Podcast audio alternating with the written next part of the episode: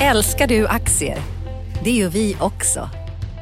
Sea Worldwide Asset Management är en av Nordens största oberoende aktiva aktieförvaltare och har samlad kunskap sedan 1986. Ta del av vår kunskap på seaworldwide.se. Bokstaven C, worldwide.se.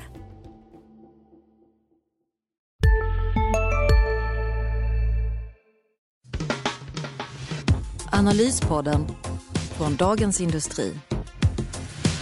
Hej allihopa och välkommen till Dagens Industris analyspodd där vi pratar om aktier, eh, finansmarknad, eh, politiska händelser och allting annat som vi tycker är spännande. Jag heter Ulf Pettersson och mitt emot mig har jag Anders Hägerstrand. God morgon Anders! Guten Morgen! Det var länge sedan du och jag poddade. Vad har du haft för dig egentligen? Jag försöker jaga lite nyheter. Det går, ibland går det bra, ibland går det mindre bra. Så här, men det är kul att vara här och prata med dig Ulf. Alltså, Mm. Vi har mycket vi ska prata om idag. Du hade en nyhet i, i dagens tidning, eh, Autolivs nya VD pratade om. Ja, Just det ja. Ska vi prata om Mikael det? Bratt. Ja, men det pratar vi om sen. Men jag tycker vi börjar med att snacka börsen, för det har ju ändå varit upp på börsen här veckan och det är, ju- Ja. det är ju häftigt. Alltså, det är äntligen... Ja, det känns ju som det stabiliserar sig lite. En kraftig uppgång på onsdagen. Ja. Och sen så är det, är det liksom... Är det, är det vad heter stabilt torsdag och stabilt idag på fredag förmiddag. Det känns som det lugnar ner sig. Precis. Ska vi måste, jag, jag har ju varit så här jättepositiv till börsen i många år som helst. Men sen när jag poddade sist, början på året där. Så satt jag och poddade med Martin Blomgren där, han som var börjat på Nordea. Ja. Och då heter det, så sa att nu, nu, nu är jag ganska negativ här. Alltså jag tror faktiskt att det är slut på den här eh, positiva synen nu från Anders Hägerstrand. Men, eh, och jag står nog fast vid det. Ja. Alltså man ska, nog, man ska nog vara ganska försiktig alltså, men det, Va- känns, det- känns som det är för mycket oroshärdar i världen. Problemet är bara, och det, kommer man alltid tillbaka till fortfarande, och det gäller ännu mer nu. Pengar är så fruktansvärt billigt. Och var ska du stoppa pengarna om du inte stoppar dem i bolag? Har, har vi pratat om börsen eller ska vi prata om börsen? Vi pratar om börsen. Jag sa vad jag tyckte, nu ska du säga vad du tycker. Okej, det ska jag göra. Jag tycker man ska vara försiktig med börsen, men det är ändå ett positivt tecken kortsiktigt att den stabiliserar sig. Jag eh, skrev i veckan här eh, vad jag trodde om börsen på ett års sikt eh, och det kan jag utveckla här. Jag tror att jag tyckte det kändes som en klockren rekyl eh, faktiskt. Det är lätt att säga i efterhand, men en klockren rekyl. Vilket vi nu har sett då. Det har ju varit några sådana dagar på 3% två dagar i rad och, liksom, och ingen nedåtrekyl. Så jag tror att börsen kan gå starkt i vår och sen så gäller som vanligt sell in May and stay away. Jag tror att vi får en, jag tror inte det är över det här, jag tror att vi ser ett, en uppåtrekyl i en fallande trend, ett bear market rally om man får använda engelska här i våran podd. Men det finns ju mängder av nyckelfaktorer här. Eh, den största som jag tycker att vi har skrivit om lite för lite i tidningen är ju det här Brexit. Vi får se vad som händer här. Men så som världen ser ut eller hur Europa ser ut nu så jag tror det är omöjligt med den, med den diskrepans som finns mellan de styrande och de som blir styrda, det vill säga mellan folket och politikerna, så tror jag inte det spelar någon roll alls vad Cameron kommer hem med till engelsmännen. De kommer rösta nej ändå på pin kiv och då då får vi se vad som händer. Det kan bli riktigt kaotiskt. Eh, Men det är klart, det är inte något som händer eh, i helgen här eller sådär. Men, men det där tror jag kommer vara en jätteavgörande Eller så kan det ju vara i ganska positivt faktor kortsiktigt om det här löser sig. Och så har vi ett G20-möte nästa vecka som kanske de kommer med några smarta Ja, saker. Alltså det, och, det- det, det är lite, och sen har vi centralbankerna som då är på gång igen här. Draghi kan hitta på något. Eh, Ja. Ingves sänkte räntan ännu mer. Eh, japanerna har minusränta. Det som gör att börsen kommer gå bra fram till maj, det är politiker och centralbanker som Ja, men det gäller att det inte kommer så här, alltså, de bubblor som brister. Vi hade oron kring Deutsche Bank Just här. Det. är det, alltså jag, jag tror inte att vi kommer att gå till maj utan det kommer någon sån oro. För det finns så mycket risker i systemen, bland annat till följd av tillgångspriserna kommer ner som de har gjort. Ja. Eh, ja, jag är starkt, eh, jag, jag faktiskt säger alltså, någon vecka eller så kan det säkert hålla i sig lite positivt, men, men, men sett över hela året så så, så finns det starka skäl att vara skeptisk. Jag, jag håller Och med vara. Jag- väldigt noggrann med vilka aktier man köper. Jag håller med dig Anders helt, eh, helt ordagrant här. Att jag tror att vi har ett bear market rally. Eh, några veckor, ett par månader kanske. Och sen så, sen så tror jag det blir jobbigare för den oron som finns som du nämnde. Plus att vi har då eh, förväntningar om stigande vinster här och jag är inte riktigt säker. Tittar man på SKF så liksom förväntar sig marknaden en vinstuppgång på 20%, 25% i år och jag förstår inte var den ska komma ifrån riktigt. Eh, Jag eh, heller. nej. Men eh, bra, eh, det är bear market rally. Det, då ska man inte vara alltför tung på köpknappen. För det kan vända ner snabbt. Då går Bra. vi vidare. Och då har vi så här. Då har vi vilka rapporter kommer idag på morgonen tycker jag vi ska snacka om. För då, där kommer ett riktigt favoritbolag på Dagens Industri. Som vi har, vi har tagit Och med vad- bolag. och vad heter det då? Dometic. Du rekommenderar köp. Aktien noteras på 48 spänn. Sen dess Mm. har börsen gått ner. Dometic, Dometic stiger idag på rapporten med 5% och står väl i en 55 spänn. Yes. Roger Johansson. Vi har hyllat honom förut. Han har varit på Trelleborg och han har varit på General Motors. Och, och, ja, och, Och B Group. Ja, men där var han ju, fick han ju rädda upp efter Håkan Jeppssons eh, klavertramp. Eh, och det var inte så jäkla lätt att rädda upp det. Så han, han fick erbjudande för EQT som då ägde Dometic så var det ganska lätt att tacka ja. Alltså Dometic levererar ju en väldigt stark organisk tillväxt nu. De Nio levererar pro- nio också en marginal som är bättre än väntat. Berätta, varför, du har pratat med Roger på morgonen. Varför är den organiska tillväxten så stark? Alltså, Dometic gör kylskåp, eh, inte minst kylskåp till husbilar, till lastbilar och sen så kör de kylboxar i Australien för de här australiensarna som ska ha med sin öl ut på stranden. Om vi tar då den stora businessen så är det till husbilar, eh, mer än hälften av affären. Och det är en bra marknad. Det har varit en bra marknad i USA ända sedan finanskrisen 09. Och den går bra även i Europa. Alltså det är de här pensionärerna som har mycket pengar, deras hus har stigit i värde, de har råd att eh, eh, belåna lite till och köpa en husbil för en miljon. Och de vill ha den bra, bra utrustad med liksom, det är inte som förr i tiden när, när folk åkte omkring i en sån här eh, ombyggd eh, folkabuss, utan nu är det liksom, det är närmast hus som folk tar omkring med. Och det gynnar Dometic. De kan sälja, de kan ha produkter för 50-60 tusen in i en sån där husbil om den är väl utrustad. Eh, och jag pratade med Roger som du sa. Eh, han tror på att marknaden växer i USA eh, även i år och han tror att marknaden i Europa växer ännu mer än i, i, i USA. Så det, det ser bra ut. Det är ju fantastiska marknadsandelar, en rörelsemarginal på 15 procent. Ett jättebra bolag. Ja, det bara att aktien handlas på P 14 men det kommer att komma ner där P-talet. Alltså det, det, det, det ni köper fortfarande. Ja, det, det, det är en sån där, jag tror det är en sån där buy and hold. Sen har de då en business i, i det är alltså 25-30-procentiga marginaler i Australien där de säljer liksom hyfsat stora kylväskor alltså. Eh, och där finns ju då inbyggd kyla och sånt där som folk eh, går omkring med med sina öl. Och får de in den där i USA, liksom, de gillar ju också att sitta ute och grilla, så, så kan det bli hur bra som helst. Exakt. Eh, och sen det tål alltid upprepas kring det här bolaget. Alla tror liksom att, nu kommer jag inte ihåg, det är riskkapitalbolaget som hette, som köpte det av EQT en gång i tiden. Och skuldsatte Dometic då runt 2000 var ungefär. Mm. Rätt om jag har fel på årtalet, men den här storyn är eh, så jäk- vi- viktig. Eh, och, och Dometic i finanskrisen var det. Det var senare, det var någon 08. Ja, Ja. så, gick Dometic i princip i konkurs. Men, observera, Dometic operativt gick aldrig med förlust trots att det var finanskris. Det var därför de var så skuldsatta som då, de, Ja. de, de, där, de som ägde dem fick ge upp, ge upp det och då EQT köpte tillbaka det igen. Och sen tog det till börsen. Så det, de, de har en historik av att operativt ta, klara Allt- sättningar väldigt Alltid- bra också. 7, 7 procents rörelsemarginal även liksom finanskrisåret 11-12 då ingen köpte någonting liksom. Så visst, det är ett kvalitetsbolag och den här friluftstrenden är ju bara ökande liksom. Det är ju, det är ju lite som, som eh, ja, vi ägnar mer och mer pengar, vi lägger mer och mer pengar och lägger mer tid på, på friluftsaktiviteter. Där ingår då husbilar som en sån. Så det är jätte, jättebra bolag. Eh, Det är ingen sån här, det är ingen Fingerprint car som kan dubblas imorgon men jag tror att man kommer, över tid kommer man tjäna mycket bra, med pengar. Ja, och så är nästa bolag som kommer rapport till oss som jag tittade i natt. Lundin Mining. Ja. Alla vet att det är bistert i gruvindustrin. Ja. Eh, men, och då intäkterna var lägre än förväntat. Men bolaget med en, en annan av mina favorit-vd som jag hyllar så många gånger. Paul Conybear, en väldigt duktig vd eh, som har jobbat hela sitt liv i Lundinsfären nästintill. Eh, han har sänkt kostnaderna väldigt bra. Eh, bolaget gör ett operativt resultat som är bättre än väntat. Eh, var, om man ska äga gruvbolag i dessa tider så ska man äga bolag som har koll på sina kostnader. Det har Lundin Mining. Aktien står 23 spänn.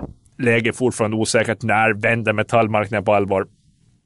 Är man, är man buy and hold så kommer man köpa Lundin Mining på den här nivån. Men man ska nog vara beredd på att det kan komma någon ny rekyl neråt när oron kommer. Så men, köp hälften nu på 23 och köp andra hälften på 20 eventuellt. Eller på 26. Eller på 26. Ja, men eh, det, är, det är inte lika starkt köp som eh, Dometic, men, men den är en stark köp Lundin Mining. Alltså, man blir alltid lika imponerad av Paul Conybear. Tredje bolaget som kommer rapporter på morgonen, Swedish Match. Eh, har en negativ reaktion på börsen, ner 4% ungefär. Eh, det är lite snus, snusmarginaler som strular där och jag jag har länge varit negativ till Swedish Match. Jag tror att det är ett strukturellt sälj här, alltså det är omöjligt. De kommer från 100% som monopolist av, på tobaksbranschen då, som de var liksom innan de blev privatiserade och innan man fick släppa in konkurrenter. Så hade de 100% av marknads, marknaden. Nu är de nere på liksom 70 kanske och på lågpriset är de ännu mycket lägre marknadsandel och det kommer bara falla och det kommer liksom till slut kosta pengar. Så jag är strukturellt sälj på Swedish Match. Eh, kan komma ett bud från någon och det är ju en risk då förstås. Men annars så, och jag tyckte rapporten liksom bekräftade det där att det är ingen business du, du, ska, du ska äga aktier inte till. Det är dessutom ganska höga P tal på Swedish Match. Eh, de har, det, de, det är knappt lönsamt för dem att köpa aktier längre vilket har stimulerat den där, eller stött den där aktien i tio års tid. Så Swedish Match gillar jag inte. Det är det inte en ganska stabil aktie att äga dessa tider? Jag sa i en tv-sändning med i morse att man skulle, ha, man skulle bra behålla den här för, för för stabiliteten i affären. Alltså, Men då, det, var ju yes. någon, det var ju någon kommun i Västsverige nu som, som skulle avskeda alla som snusade. Jag är inte riktigt säker på att man ska liksom ha sådana aktier då som kostar Men jobbet. Har en yield på Men inte 7 något- procent. 7% yield har Ja. de väl inte? Det är en extra, avka- det är en extra utdelning i så fall för, för det här eh, eh, cigarrbolaget som Det är risk av. att du tar mig på näsan lite. Jag, Ja, ja, ja, ja, det har jag ju gått bättre än börsen jag- hittills i jag- år. Om jag det är någon gång man ska äga sådana här aktier så är det Jag, ju förlor, jag förlorade ett vad till dig på den här krogen som vi brukar äta på ibland när vi har pengar. Eh, vad är den heter nu igen? Eh, Lu- Lux. Lux.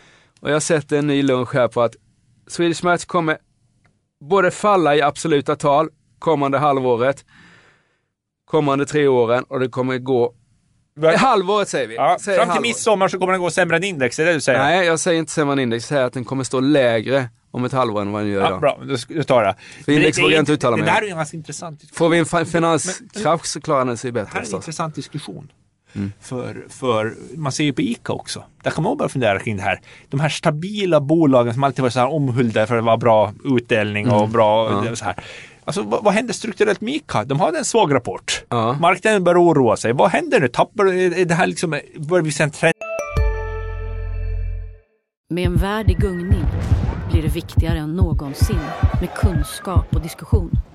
Att värna det fria ordet, för livet och demokratin. Så när du trodde att du visste allt, har vi alltid lite till. Privata affärer plus allt. All journalistik du behöver, samlad. Prova en månad gratis. Just nu pågår vår stora season sale med fantastiska priser på möbler och inredning. Passa på att fynda till hemmets alla rum, inne som ute, senast den 6 maj. Gör dig redo för sommar. Välkommen till Mio. med fallande marknadsandelar i Sverige plötsligt för ICA. K- kanske. Det, det som har hänt är faktiskt att Coop har ju blivit lite bättre. De har blivit lite, eller framförallt lite aggressiva på priser. Eh, Axfood med Willys och Hemköp går ju som tåget. Det, det är en tuffare marknad nu än, än vad det var tidigare. Eh, sen så har vi då en eh, inflyttning till storstäderna. Du är ett ex- exempel på det Anders, du kom ju från Åland hit och jag är ett exempel, jag kom från Nybro till Stockholm. För 25 år Eh. Ica, Ica är lite svagare i storstäder än ute i landet. Så liksom eh, demografiskt, eh, så inte mycket, mycket, men lite, lite effekt har det nog. Alltså jag, jag går ju bara och handlar där, där, där man kan träffa direktörer. Och Du handlar bara på Östermalmshallen ja. Nej, ja, men, nej, det handlar jag aldrig. Men det är bra, för man ska gå där alla direktörer går, för då träffar man ju dem och då kan man få nyheter. ja. Eh, det är bra. Så kan du skicka in mjölkkvitto till Dagens Industri då, för då har du jobbat exakt, samtidigt. exakt. Så det var så väl. Eh, nej, men eh, det där, det där är intressant. Och apropå kooperationen och Coop då som du var inne på, då kommer vi in på Anders Sundström. Det och då kommer vi in ju- på Swedbank. Och det- då- Och det blir då, då, roligt. då, går, då vill säga att du blir glad där på andra sidan bordet Ulf. Vad, vad, hur sammanfattar du Swedbanks vecka? Och Anders Sundströms vecka? Eh, det var ju fredags den stora dagen var när det var presskonferens och han och sen så det visade sig att han hade ljugit för alla då, Anders Sundström. Det som jag tycker är intressant nu är att Bo Lundgren då är föreslagen som Sparbanksstiftelsernas starke man här. Och kommer att bli en central del i det där. För det, eh, Swedbank ägs, har två storägare. Det är Folksam, det vill säga Anders Sundström. Och sen så är det Bo Lundgren eh, som nu är på Sparbanken. Eh, Sen kommer Alekta, icke att glömma. Ja, sen kommer Alekta.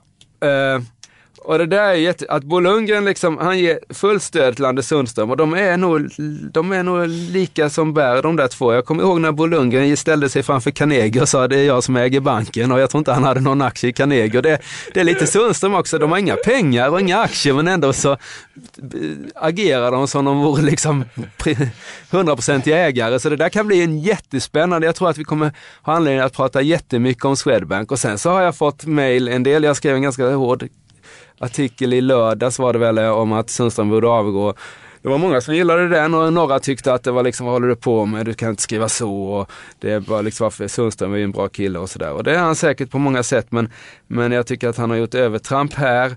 Jag tror att vi kommer att prata mycket om Swedbank. Jag är inte säker på att Sundström han överlever nog till nästa vår kanske, men det är inte säkert. Ja, det gör han alltså, nästa Men sen så vet jag inte om, sen, sen kanske du skrev att det var rätt att, att, att kicka äh, Mikael Wolf och det, det, var det säkert också, ja. men, men, men, men inte på det sätt som skedde. Nej, timingen var fel. Det borde ha skett tidigare. Ja, sättet var fel. Vad betyder det här för Swedbanks aktie då? Hur ser du på det? Du, du som kan banker också.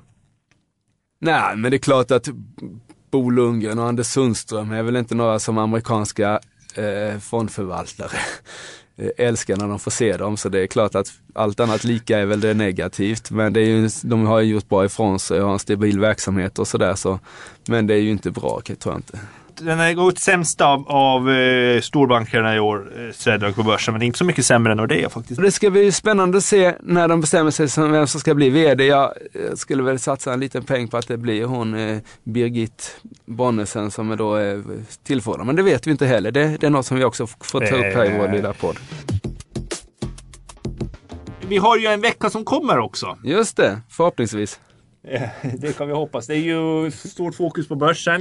Eh, det är G20-möte. Det är Just jätteviktigt med alla de där, Det där har ju varit fantastiskt viktiga eh, träffar. Jag vet under finanskrisen så var det när de gjorde det här liksom eh, världsomfattande liksom, stimulansprogrammet på hur många miljarder som helst så, så lyfter det ju börsen mycket. Vi får se här vad som kommer fram då det är ju något slags valutakrig som pågår. De säger ju inte det, men det är ju liksom att alla ska ha lägst ränta. Då blir det ju liksom någon slags krig av det. Eh, vi får se vad, vad, om G20 kan prata sig samman. Det kommer vara intressant att följa, absolut kommer ett annat bra ny, nykomling på börsen med rapport som jag tänkte på. Corp, Service Management. De, tror, de har ju haft det svårt på börsen i början, men jag tror de också har en defensiv affärsmodell med sin, sina underhållstjänster. Jag tror den aktien är, det blir en rapport som jag kommer att följa noga. Mm. Lokals, Lokal service och fastighetsskötsel och sånt. Och trenden är tydlig. Bolagen ut outsourca alla sådana här tjänster i större och större omfattning. Så, och det är ganska konjunkturokänslig business också. Sen kanske det viktigaste nästa vecka. Det kanske det här nu när vi ska ha liksom lägre lägsta löner eventuellt. Det pratas om det där. Det borde ju gynna en ja, sån där, ett sånt där bolag, eller hur?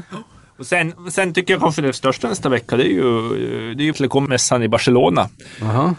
Eh, det har jag aldrig varit. Nej, inte jag heller, men eh, jag, ju, jag tycker eftersom jag vet då, har skrivit det, eh, en del kallar det för rykte, men jag vet ju att det stämmer att Cisco försökte eh, heller vill köpa Ericsson, varför ville det tidigare, fram till att samarbetet var antalet vill om det fortfarande. Eh, när du skrev Barcelona i våra papper trodde jag du började prata om Champions League, men det, det, var ja, inte det. Det, var, det är jätteintressant att höra vad det kommer för nyheter kring det samarbetet ja. som finns mellan Cisco och Ericsson där. Och Ericsson är ju ett bolag som verkligen kommer att vara i fokus under det här året. Därför är det telekommässan väldigt intressant. Apropå, tror du Lundberg vågar, Lundberg featuring Stjärnholm kommer våga sälja Ericsson?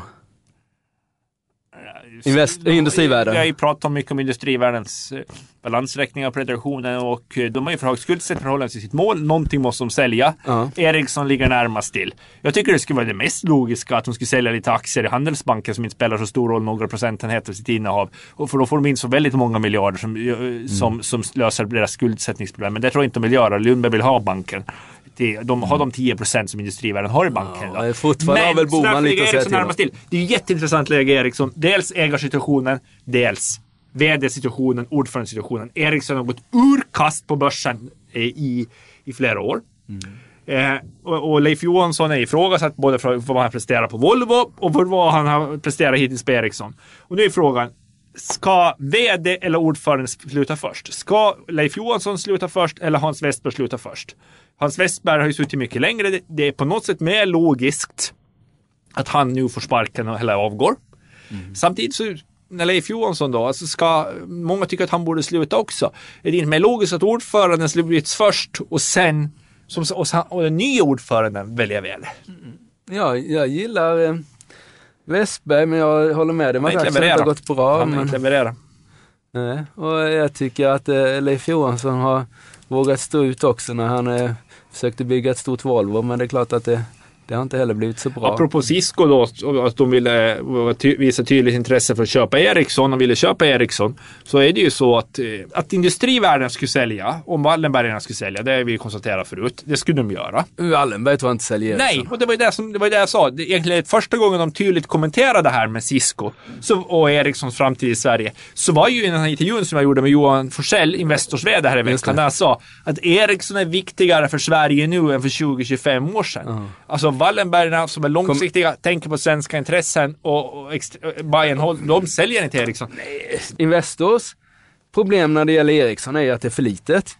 Det är bara några få procent av, av eh, Investors tillgångar nu. De skulle, egentligen, de skulle egentligen köpa Industrivärldens post så det, Det är bara 6 miljarder ungefär som den posten kostar, Industrivärdet. Ja, du, det, är, det, är, det köper. Johan Det Forsell på en eftermiddag. Ja, det är liksom ingenting för så starka som in, in, in, Investor är nu då.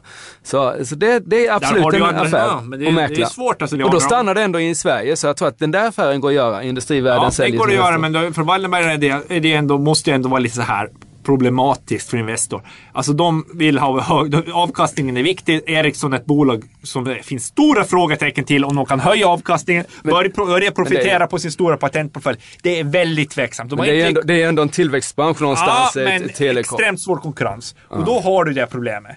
Att sätta de 6 miljarder, det är mycket pengar även för dem, i Ericsson. Jaha, men tänk om Volkswagen kommer sen och vill sälja Scania om ett och ett halvt år. Då är de 6 miljarderna väldigt viktiga. Händer Ja, det någonting de ABB? köper aldrig Scania igen.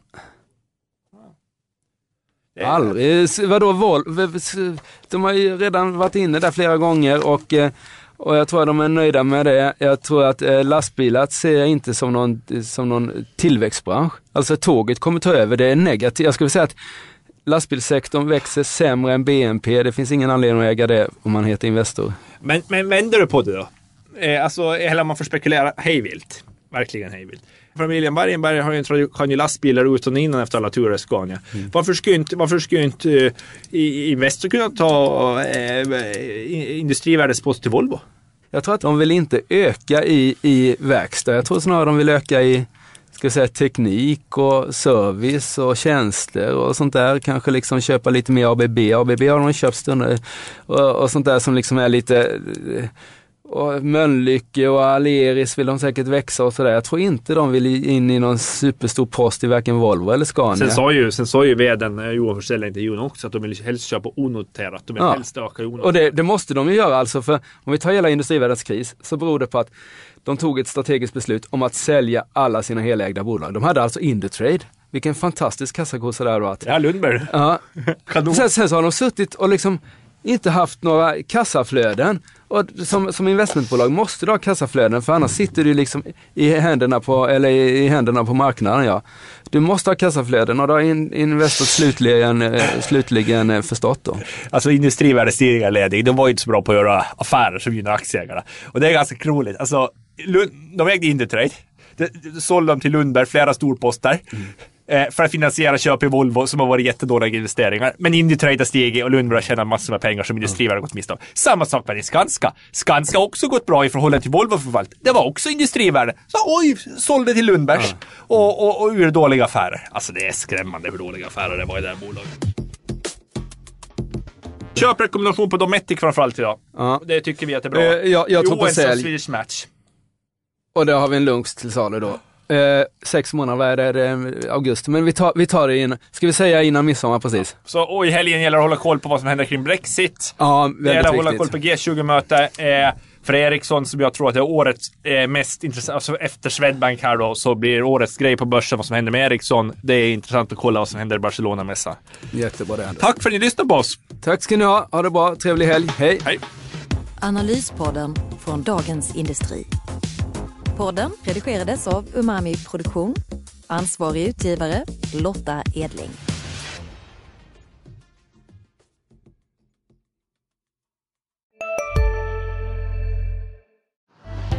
Älskar du aktier? Det gör vi också. Sea Worldwide Asset Management är en av Nordens största oberoende aktiva aktieförvaltare och har samlad kunskap sedan 1986. Ta del av vår kunskap på seaworldwide.se.